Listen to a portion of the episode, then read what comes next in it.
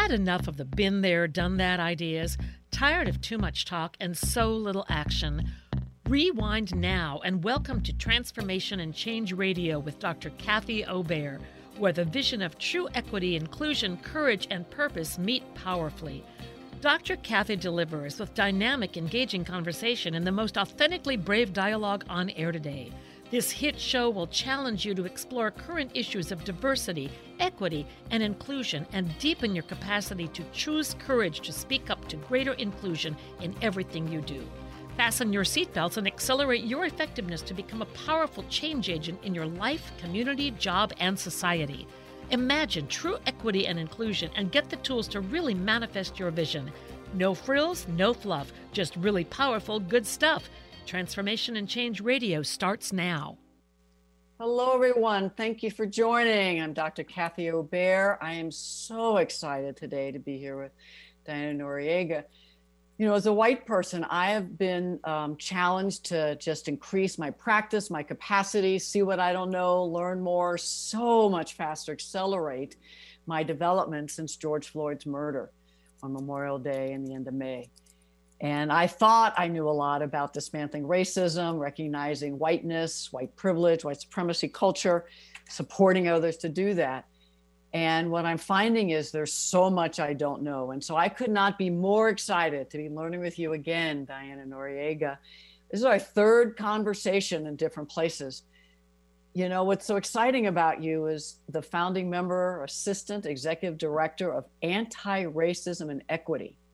What a title at Good Shepherd Services in New York City. Most folks, it might be Associate Director of Equity Inclusion. Your organization are naming it anti racism and equity. So it's not only race, am I right?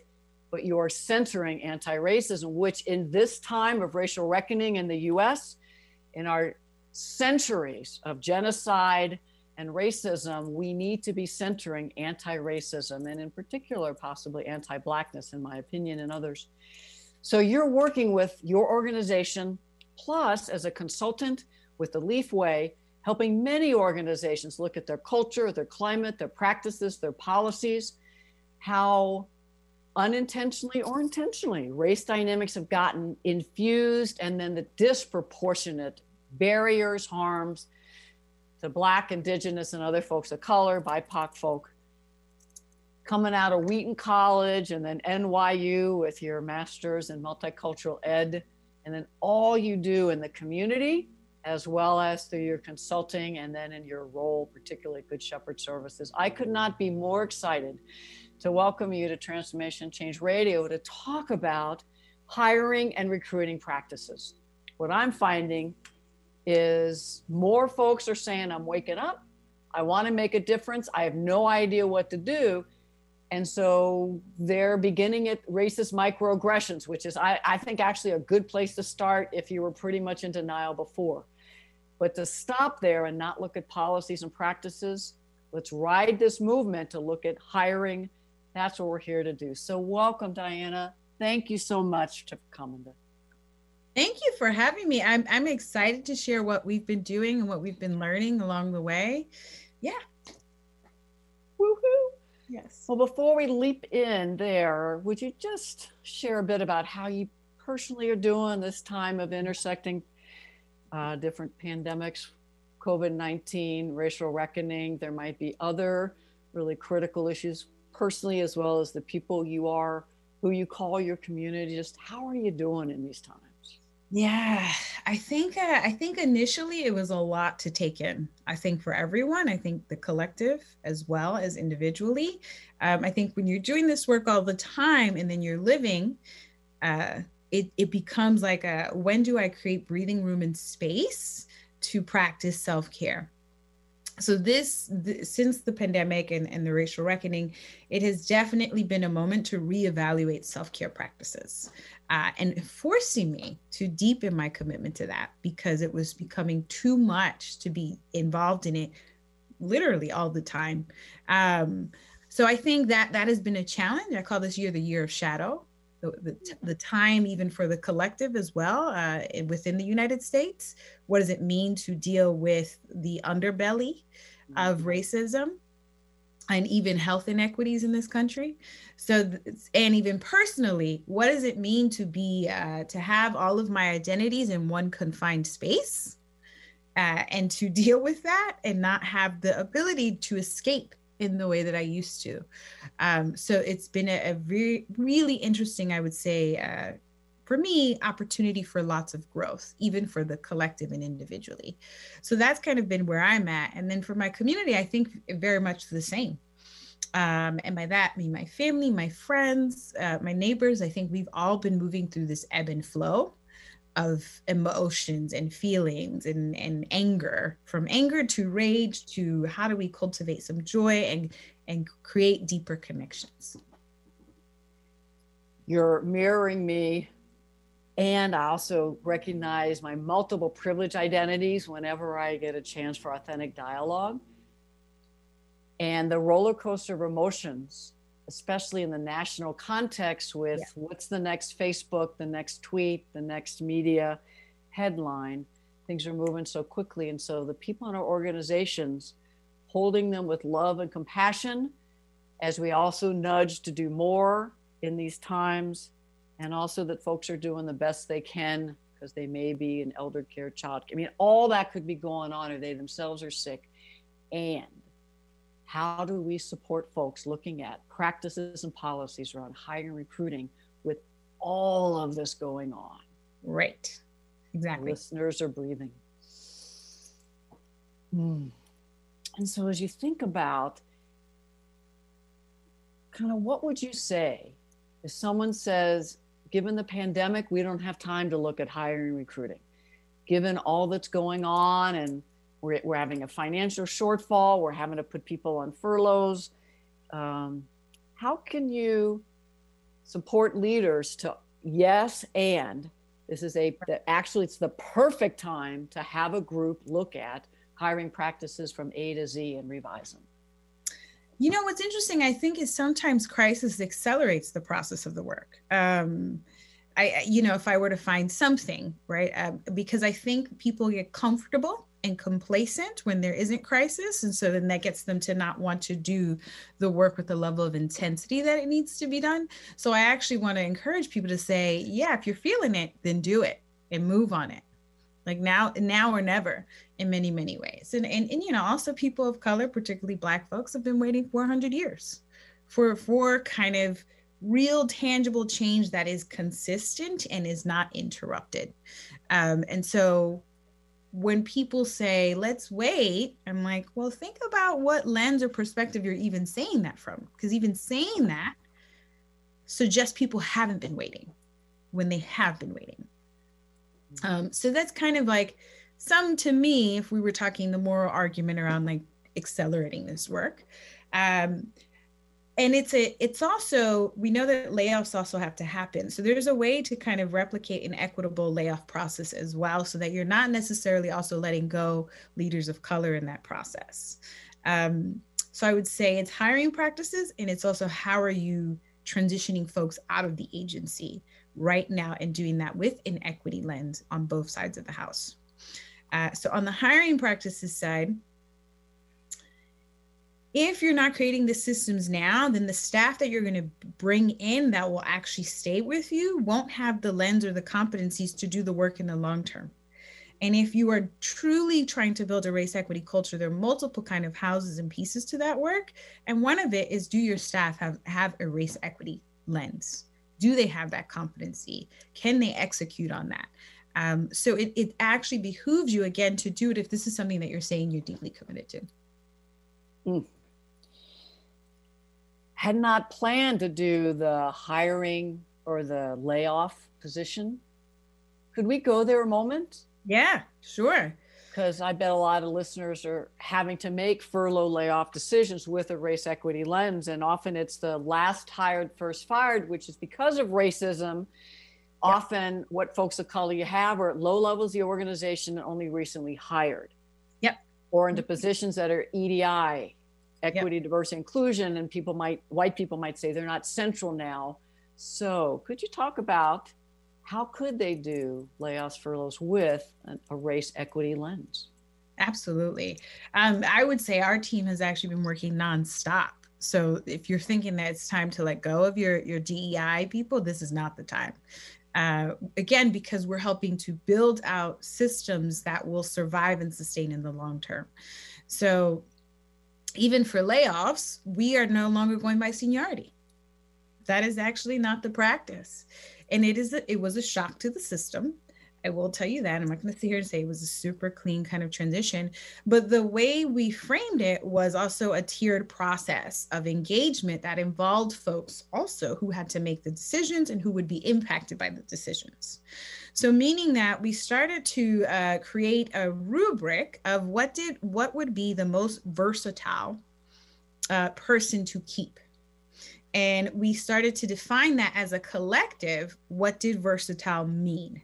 based on tangible skills. And so then that I'll give you an example. We did this previously recently in May and June. And what we did was we pulled all of uh, the leaders together for this one program area that was going to be impacted the most by this.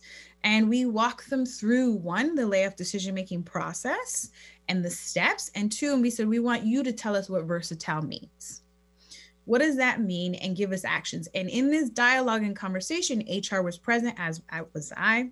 I said i'm going to help you manage your bias right? So if you start saying this is what versatile means we're going to challenge that. We're going to nuance that further. And i want you to be very clear and give me actions. Give me tangible descriptors of what you mean by um, organizational skills what does that actually mean to you? Because people have different definitions. And so all of the leaders were in the room in the shared space and this is all virtual shared space um, sharing what that meant and kind of commenting with each other and saying well this is actually what i think of that. This is what i think of that. Uh, and then they started to recalibrate and develop shared understanding yeah. And so in that process, then we said, okay, now we have a shared rubric for what do we mean by essentially a generalist, a generalist who would do well. And we included initiative in that. So it wasn't strictly based on the task management, it was also based on your leadership competencies. And one of them was also like are you a good fit in the community? They understand the community they respond to the community you know there were so many kind of layers to it. And then we said okay so now what we want you to do is fill this out oh that's my printer apologies is fill this out for i don't even know why it's going i'm not printing anything. I'll what a metaphor for what's happening in businesses and organizations everywhere. I know i just shut it down. Um, so then we said, fill this out for every single program director because we wanted to make sure that we were also managing bias on how they were submitting decisions. So you couldn't just submit it for the people you wanted to keep, you had to submit it for every single person. Uh, and then they had to come back to us, and we had a dialogue part two to talk through their decisions. And what was interesting was one person even shared this, you know, that really helped because one of the people who I assumed I would have chosen, I didn't. Because it forced me to think about how I would make that decision. And it really did get me to manage my bias.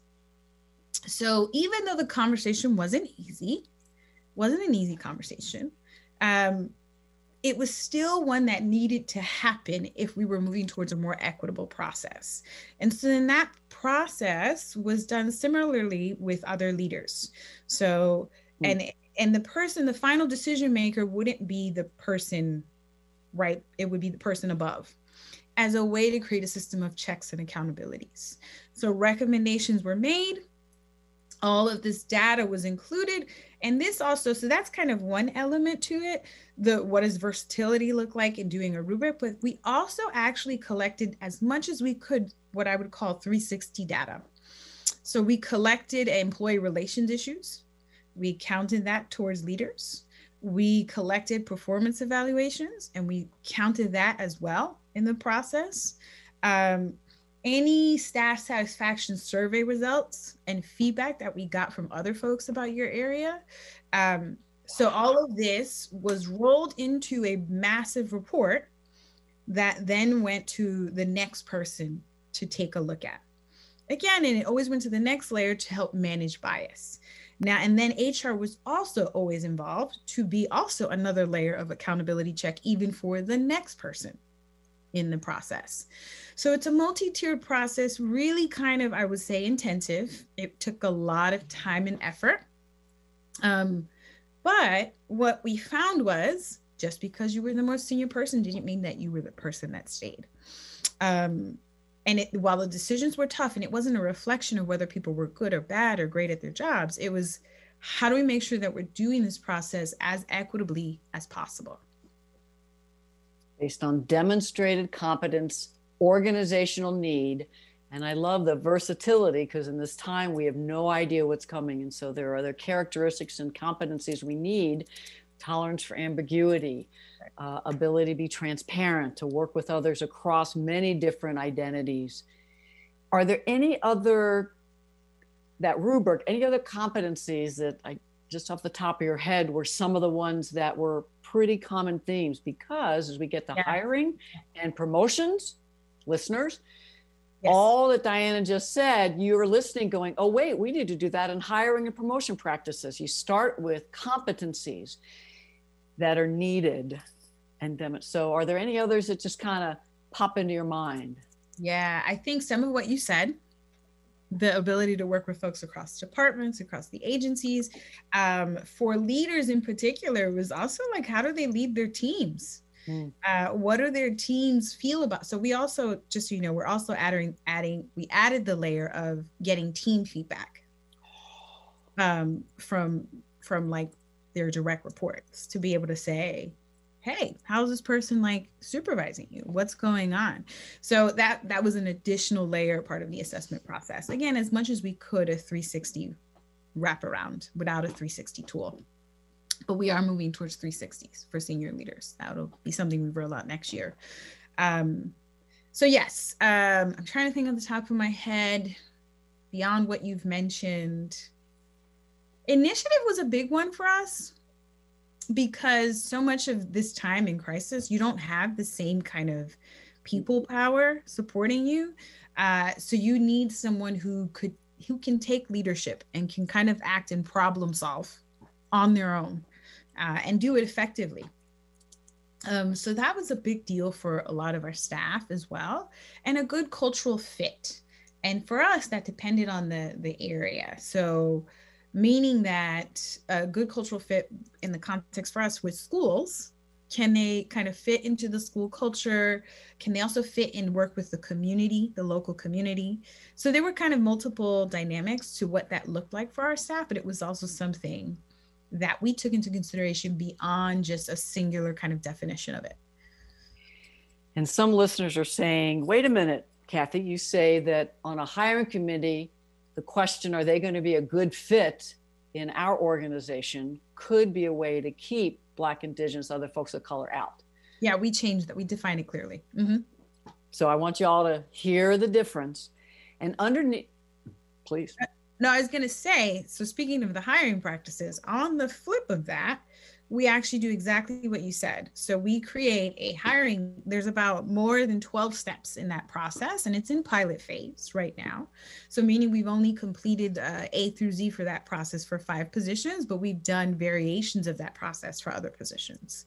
Um, for the five positions, and I will, because I think this data point is important for the pilot, we ended up with four um, candidates of color who got the job, four out of the five and um, yeah, it was four out of five, and three of those roles were prominent within the agency, mm-hmm. higher level.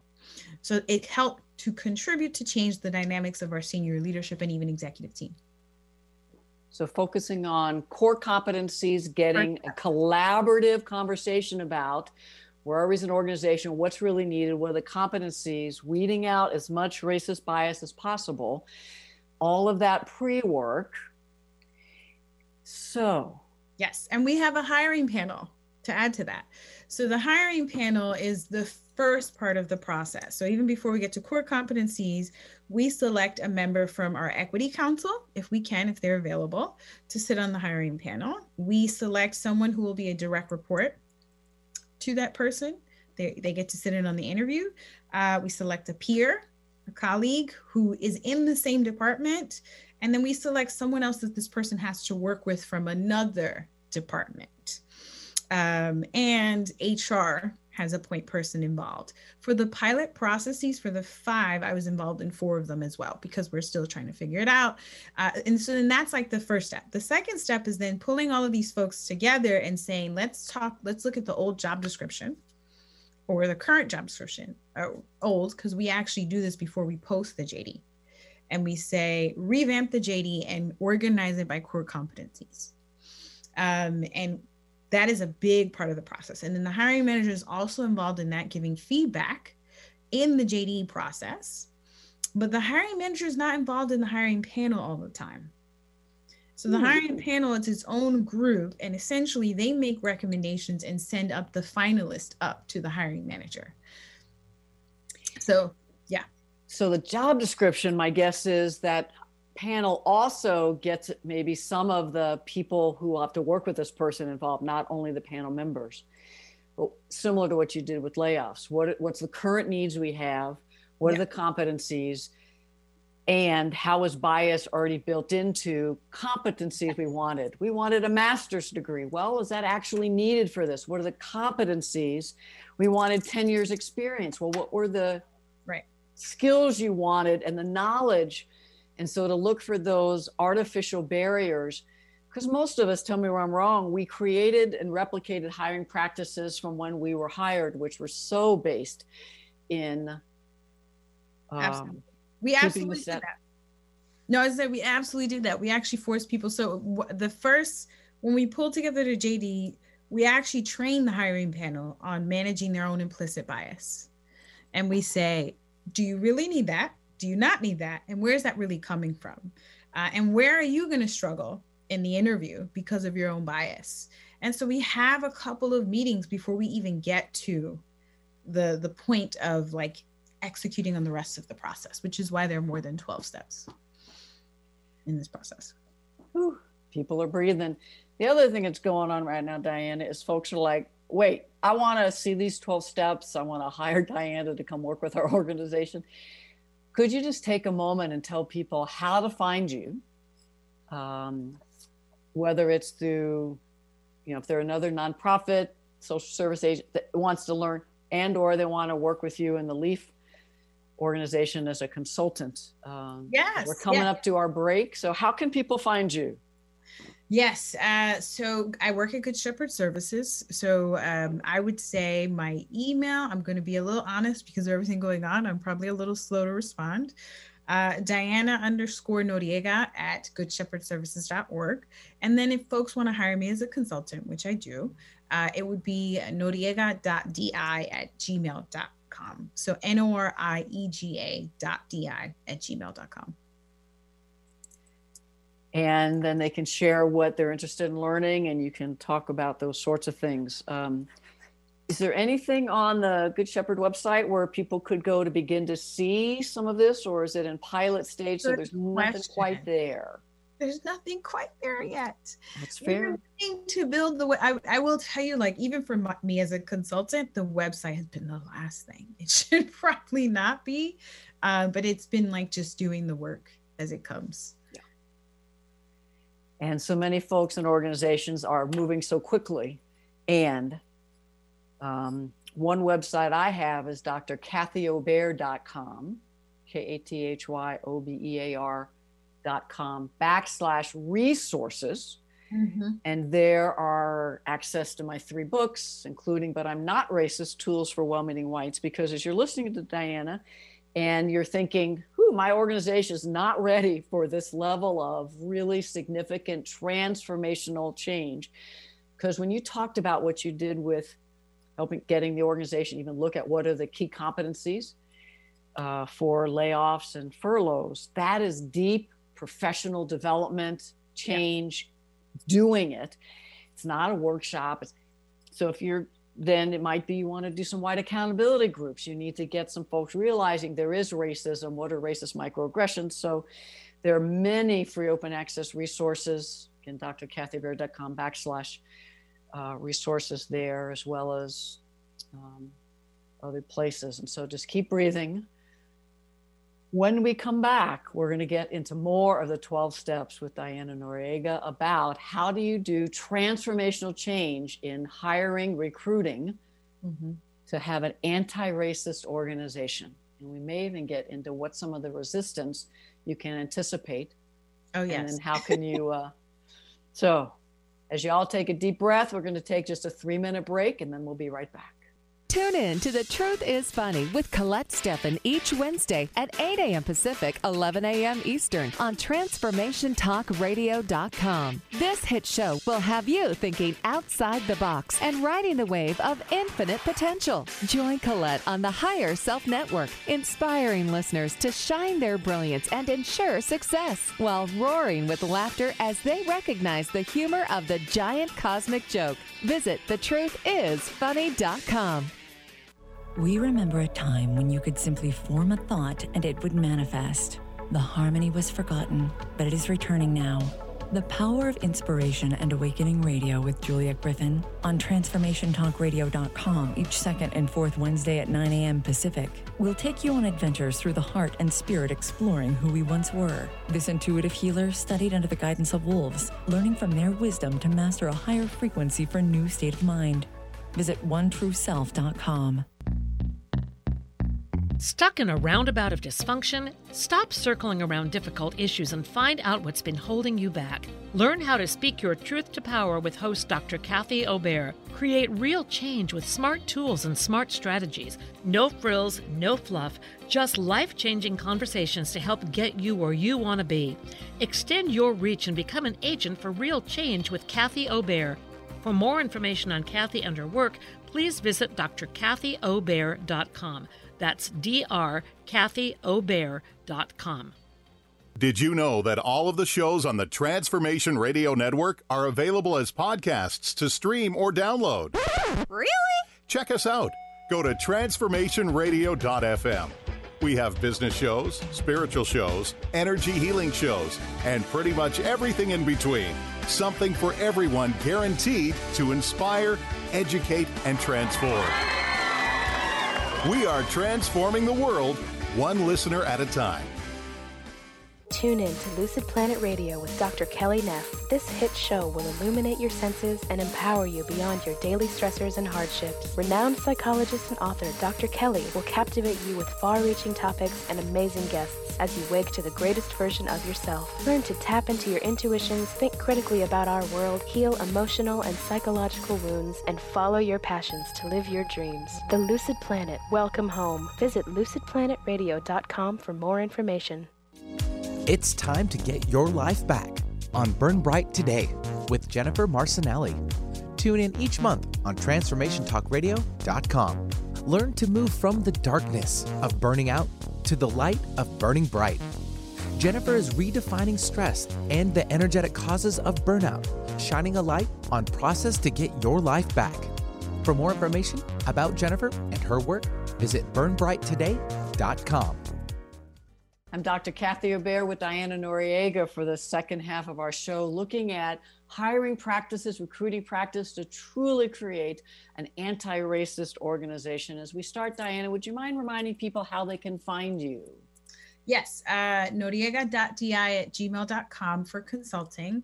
If folks want to know about the like Good Shepherd's work, uh, Diana underscore Noriega at goodshepherds.org the work you you all have been doing, transformational change at Good Shepherd Services. I just would love to keep talking about some of these steps for and listeners listening, hear what the great process is, and then think, "Ooh, we're actually not doing that. So what's problematic?" Because we could spend a half hour. What are the problematic? And feel free, Diana, to talk about the way it used to be like anywhere.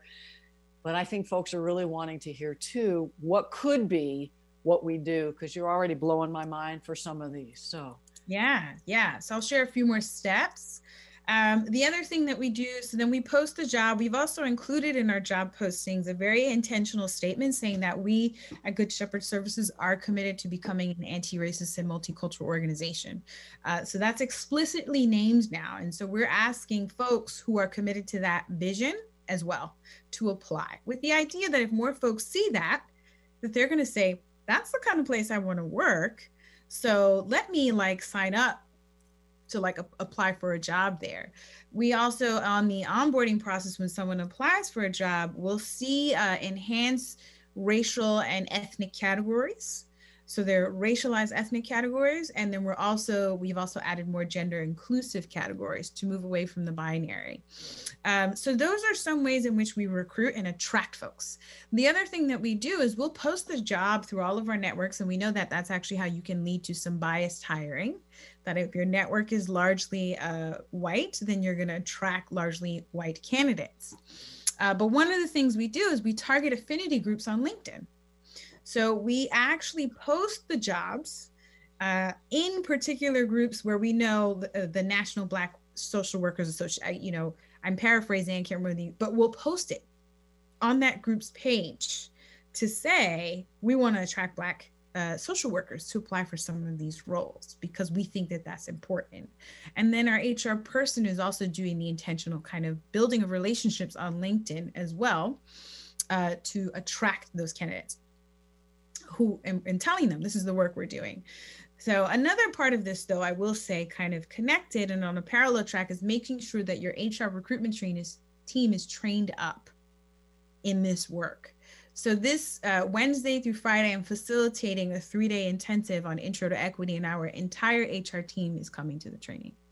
Um, yeah, because this wow. is this is uh, important. And so if they are the first point of contact with any candidate and they have no idea about what you're doing and why it matters, how are they going to sell the position?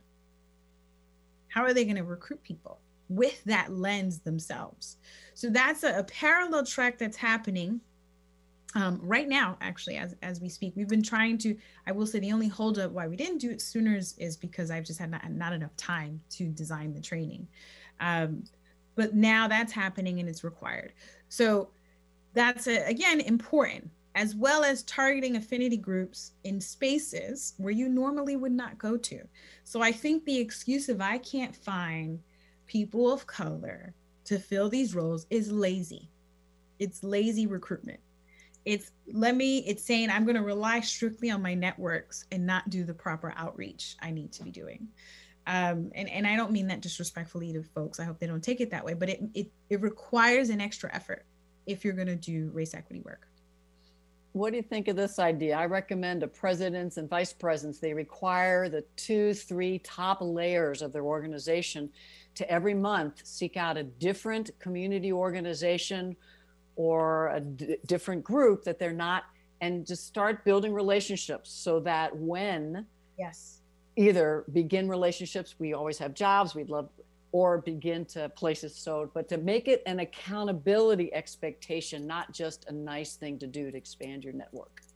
Well that that is another thing that we're getting ready to build out. So speaking of accountability kathy we are this year going to introduce a program department scorecard for equity um, to basically hold folks leadership accountable to this work uh, and we're going to start working a little more intentionally with our board of directors because there's a chain of command around accountability. And if we can't move up that chain of command and, and get folks above to see and recognize, especially when you have a hierarchical organization, that's really important.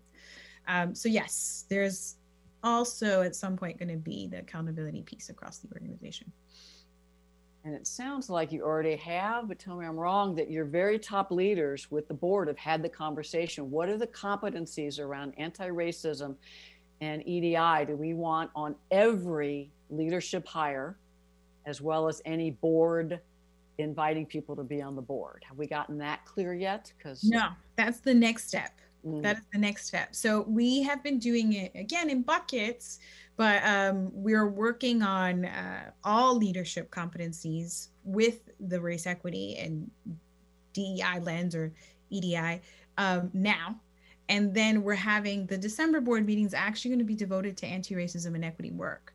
So they have had a few conversations already, um, but we're going to more intentionally pick up that mantle and think about how do we get the board to also move further along. I will say that the board in November uh, approved our new mission statement. Because we were so deeply committed to this work, we changed our mission statement. Now it's guided by a racial and social justice lens. We help New York City children succeed and thrive. I'm paraphrasing. Um, but yes, that so the board approved it unanimously. There was no, yeah. Having that clear vision, mission, values on the website in all the marketing. Like you said, you're attracting folks that come in with more demonstrated competencies. And so it's actually less work because folks are like, oh, I want to work there, but they're not yet culturally competent, racially competent. They may self select out, or your processes quickly weed them out. Yes, that is so back to the the the, the panel, the interview process that we have. Um, we actually ask intentional race equity questions uh, in the interview, and and also just to name so folks know. Uh, we don't veer off of the questions. Every candidate gets asked the same mm. question because that's an also, another way to slip in bias into process is to not have standard questions. Um, so we've eliminated that ability. That has actually been a struggle for staff. Um, but the the the thing that it's starting to demonstrate is everyone's getting treated the same way. No one when you come in for an interview at Good Shepherd Services, you're not getting treated any differently than any other candidate. But having now sat in on four of the full processes, because we've again done micro versions, um, it has been fascinating because the race equity questions are where people slip up they don't know how to answer them. Um, they struggle. They go to the space of, uh, and I and I've seen it. The, you know, ideation, what could be, but never really clearly. Um, so one of the things that we also do, even with our race equity question, more, more of our questions is ask behavioral interview questions. So we're trying to assess how have you actually dealt with this in the past, uh, and what was your strategy for it or what was the outcome so we're really looking for like process and what did you do? Because that answer behavioral interview questions are much more telling um, than tell me what's on your resume already. I don't need to know that. That's on your resume. You wouldn't have made it to the interview if we didn't uh, already do pre-assessments which we do. So we have pre-screening resumes come back to the panel uh, and then it comes back to the panel without the person, the candidate's name, address, or university. Mm. We also sometimes will, uh, if, if there's an affinity group where folks can attach it to a racial group, we might cover that up and just name community groups on the resume. Um, so we're li- we're limiting what information folks see. So they can't create a story. They might in their head of who this candidate is um, the, the panel then looks at the notes from the pre-screening, the ranking suggestions from HR, and the resumes from the candidates. And the panel then decides who they want to interview. And in that conversation, there's also time to manage uh, bias. Because as they're dialoguing, they're talking about why is this person my number five? Why is this person your number four? uh, and here's why. And so the more you can have open dialogue about what's coming up and name it explicitly, the more you start to create self checks. And you also then start to recalibrate as a group because your colleagues are going to start telling you that sounds like bias to me. Mm. Like, but and it, and it develops like a strong sense of commitment to process too from the collective to name that as well. So that's also happening in the design process um, to weed out even before we get to the interview. But then we get to the interview and we are asking you very real questions. Right. questions. So, one example is talk about a time when you implemented a DEI strategy. What were the obstacles? What was the outcome? Um, what did you learn if you experienced challenges? What do you, you know, so we're kind of like really forcing them to talk to us. And sometimes the candidate's like, well, I haven't done that. That's telling too. Um, so we might reframe the question and say, well, what would you do if you had the opportunity? And if it were a leadership role, though, I will tell you that would become a moment for the panel because I've seen this happen where they're like, I don't know that we want that person because we're hiring for a leader who has this lens and does this work. And that is actually has weeded out folks from process. In the 80s, I was hired into a role I never should have been hired in. I was a white, mediocre training leadership development. I'd never done it before, but I have all this kind of class privilege, white privilege, extrovert privilege. I just, charisma. I should never have been hired in that position. So, what I'm loving about competencies and behavioral questions. Let me test this one on you. Someone told me this last week, um, and this was, I think, in their pre screening a time where you realized you had some anti Blackness show up in your leadership, a practice, a policy, and interpersonal. What was the situation? What did you learn? And how did you uh, make amends? Oh, I love that. I'm going to have to borrow that one. That's a good one. So it centers, as you just said, the anti-racist, and it might even be, you know, what is an anti-racist organization? I can see people writing in the pre-work your portfolio, but I love the behavioral. Any other behavioral type questions you would love to recommend, whether y'all doing them then or not doing them yet? Oh, that's a good question. Um, I always want to know about how people handle conflict. Mm. So one of the things that we we have started to steer away from is not getting people to talk about their best outcome. We, we one of the questions is talk about a professional disaster and how did you handle it?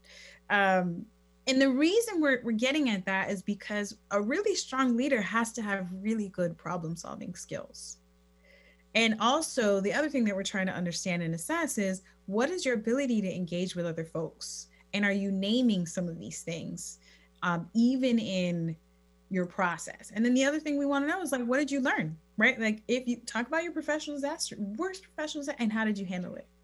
Um, so it's it's those behavioral interview questions are so telling and so much more dynamic than the why did you leave that job? or you know and, you know it's like i don't know that that's going to give me what i need to know um, versus am i assessing for competencies?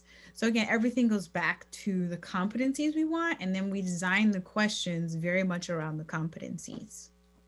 I just thought of a new question listening to you. Can i check it out? Yes please. I might write this down. Given given the last seven or eight months with the dual pandemic of COVID 19 racial reckoning, how is your current organization shifted policies, practices, um, programs, and services with a race lens? Yes. What were the gaps you've noticed, and how have you changed to better serve Indigenous, Black, and other folks of color?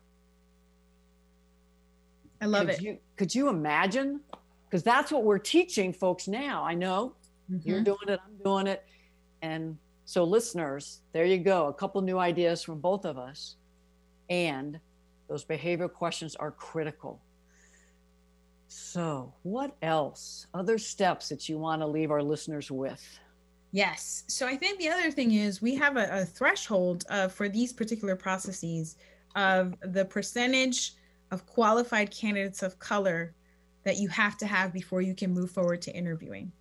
Um, we are trying to do it based on racially representative averages of New York City, but we realize that that might be, we're working our way to it. So we have a 50% threshold, meaning that 50% of your candidates who apply have to be candidates of color. And the second piece of that is it's not on tier one, meaning that it's not the number of resumes you get, that has to meet that mark. It's the number of qualified candidates that have to meet that mark. And I make that distinction because people apply for jobs all the time. And, and the, they'll say this all, I hear this a lot. Well, we did. We got a number of resumes, but then you only interviewed three white folks when you got to the top part because you didn't have the threshold in place. So the, the thought process is tier one in the pre it's not the pre-screening that has to be when you get to the actual interview phase 50% qualified candidates of color if you do not have that you have to get permission um, from hr and hr will consult with me to see if you can move forward. We make exceptions in the case of emergency hires but that's still a conversation that has to happen. The upside of my role reporting directly to the executive director there are many upsides um, but i have direct access to power. In a hierarchical system, your DEI person needs to have direct access to power. If they do not, you are creating roadblocks for them, and therefore the work will not move. It will stay stuck because you don't know how that information is traveling further and further up. I have the good benefit of not having to deal with that. So, Michelle, because people will try this, will try to reroute and go to the executive director and say, Hey, I don't know if I want to do this. And Michelle will loop me back in into the conversation.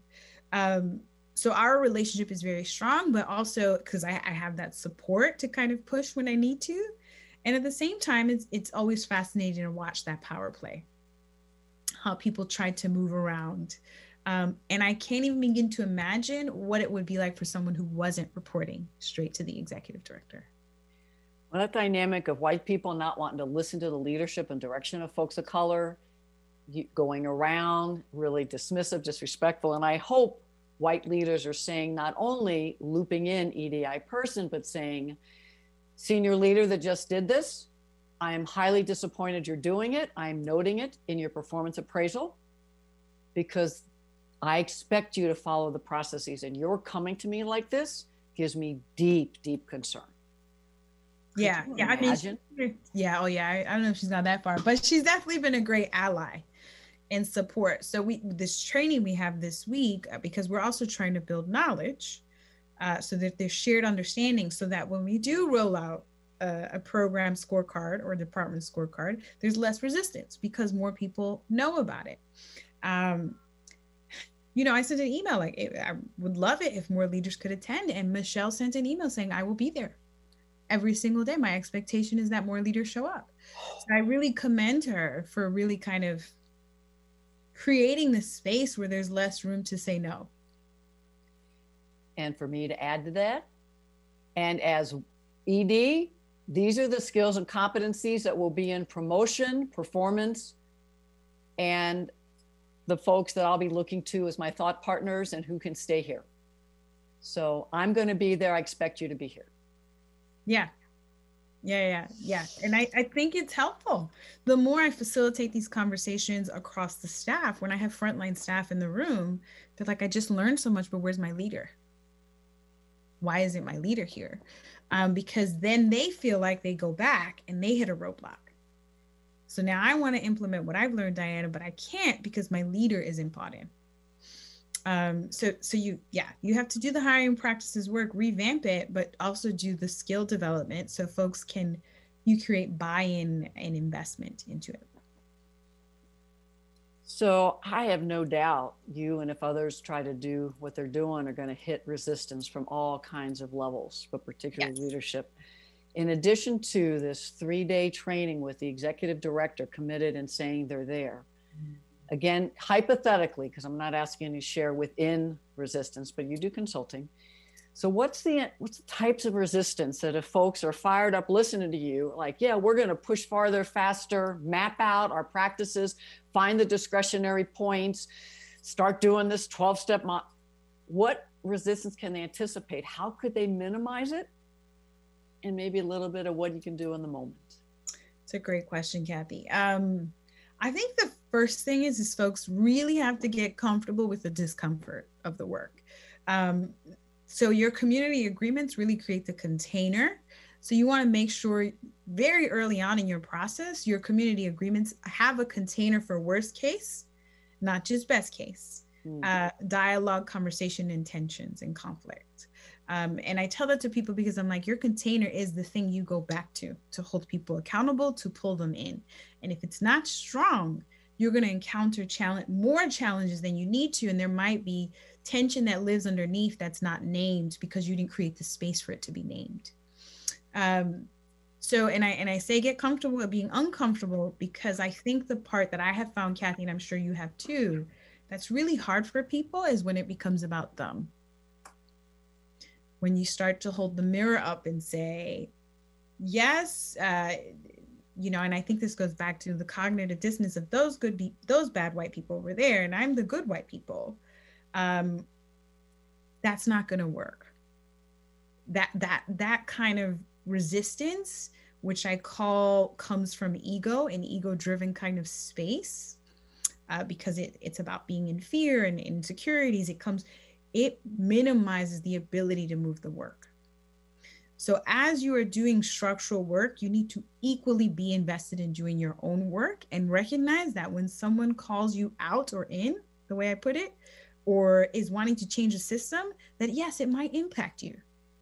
And you have to be okay with that if you are committed to race equity work.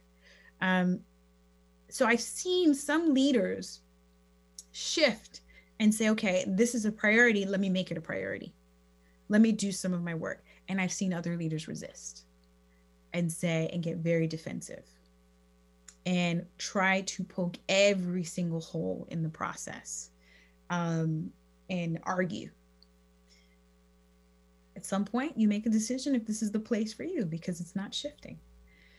So that that's also why you need layers of accountability and investment. So the the very top of an organization has to be 100% invested, um, and there also has to be accountability for them right? So so that that is why it has to be um you just got to be ready. You got to be ready to be in the trenches and to undo and to not be attached to what you used to do.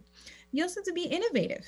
I think the other thing people are always like well this, there's no document uh, documentation of this i'm like yeah because some of it hasn't had the room to be done so you have to be willing to really completely undo the lens that you are accustomed to and challenging it so you can get to where you need to go. And that's thinking completely outside the box sometimes.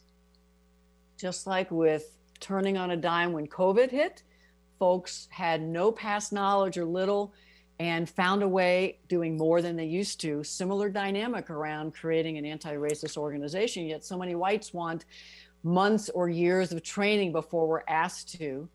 It's like, no, that's part of white culture of needing to be ready and having it perfect. It's like, let's do the work, develop as whites, particularly white leaders, because that's mostly where who are in leadership, while we also, um, and that's where that resistance. So white accountability groups could be a place for white leaders to be do, doing their work. Um, that is a great point. I'm so glad you said it. I've heard that so much. Well, I just need more training. I need more learning. I need more time. And it's like, no, you you need to be comfortable not be like not knowing and not being in control because that also speaks to control and the need to control process let other folks of color lead let them lead let them show you and be uncomfortable with not knowing i mean be comfortable with not knowing so one of the things kathy that reminds me um i often hear too but why can't you just trust us I hear that a lot i know i thought it right? I mean, trust intent, just, you know, I'm going to do it. I'm going to get there. Like, just trust. And I said, but why should I? What have you shown me till now?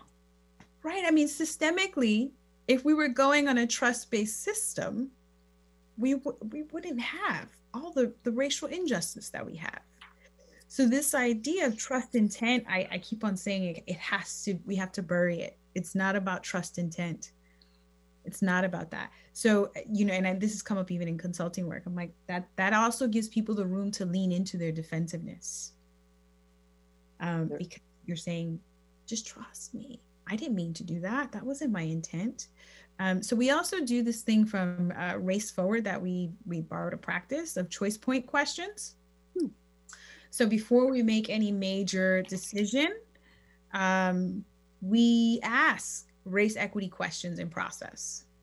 So one of which is how does this benefit white people? How does this harm people of color? Brilliant. Um, another of which is um, is this policy humane, mm. um, clear and equitable? Like, can I understand it? Is it humane and is it equitable? And and if so, how? Like, how do I know that? Like, what are you putting into the practice um, to demonstrate that? yeah so we're, we're currently actually revamping those questions as well to enhance them um, but we felt like it was important that if we were committed to making major decisions that were going to have an impact across the agency that we had questions that forced us to deal with our bias in the moment Whew, I need to breathe. I could talk to you several more. I might come back and ask if you're willing to come back. Yes because I love your strategy of pilot it while we're also developing leader competencies and readiness. And then you've got the data to show and the processes. It's a brilliant change strategy. One last time, thank you so much, Diana Noriega. And could you tell us how people can find you either in Good Shepherds or consulting? Because I think your phone is going to ring off the hook. Yeah, uh, I think email's the best way still. Uh, noriega.di, N O R I E G A dot D-I at gmail.com for consulting. Um, and then for Good Shepherd stuff, which again, we do agency wide trainings and we, we do host things. Kathy, you came on. Thank you for that. It was so much Um, fun. It was, and I it was so needed. By the way, we got really good feedback. Um, Diana underscore Noriega at goodshepherds uh, dot org. Diana, thank you so much for the brilliant work you all are doing, your leadership, your transformation. I'm taking away a lot, and I no doubt the listeners are. I'm Kathy O'Bear, Transformation Change Radio. You can find Diana's information as well as mine on the website. You all go well, and thank you for your work dismantling racism, creating true racial justice in the world. You've been listening to Dr. Kathy O'Bear on Transformation Talk Radio. Thanks for tuning in, and be sure to catch us next time as Kathy inspires listeners to become agents of change, motivate, innovate, and speak truth to power. Step into the courageous you that will change the world. Connect to life changing conversations to extend your reach. For more information on Kathy and her work, please visit drkathyobear.com. That's drkathyobear.com.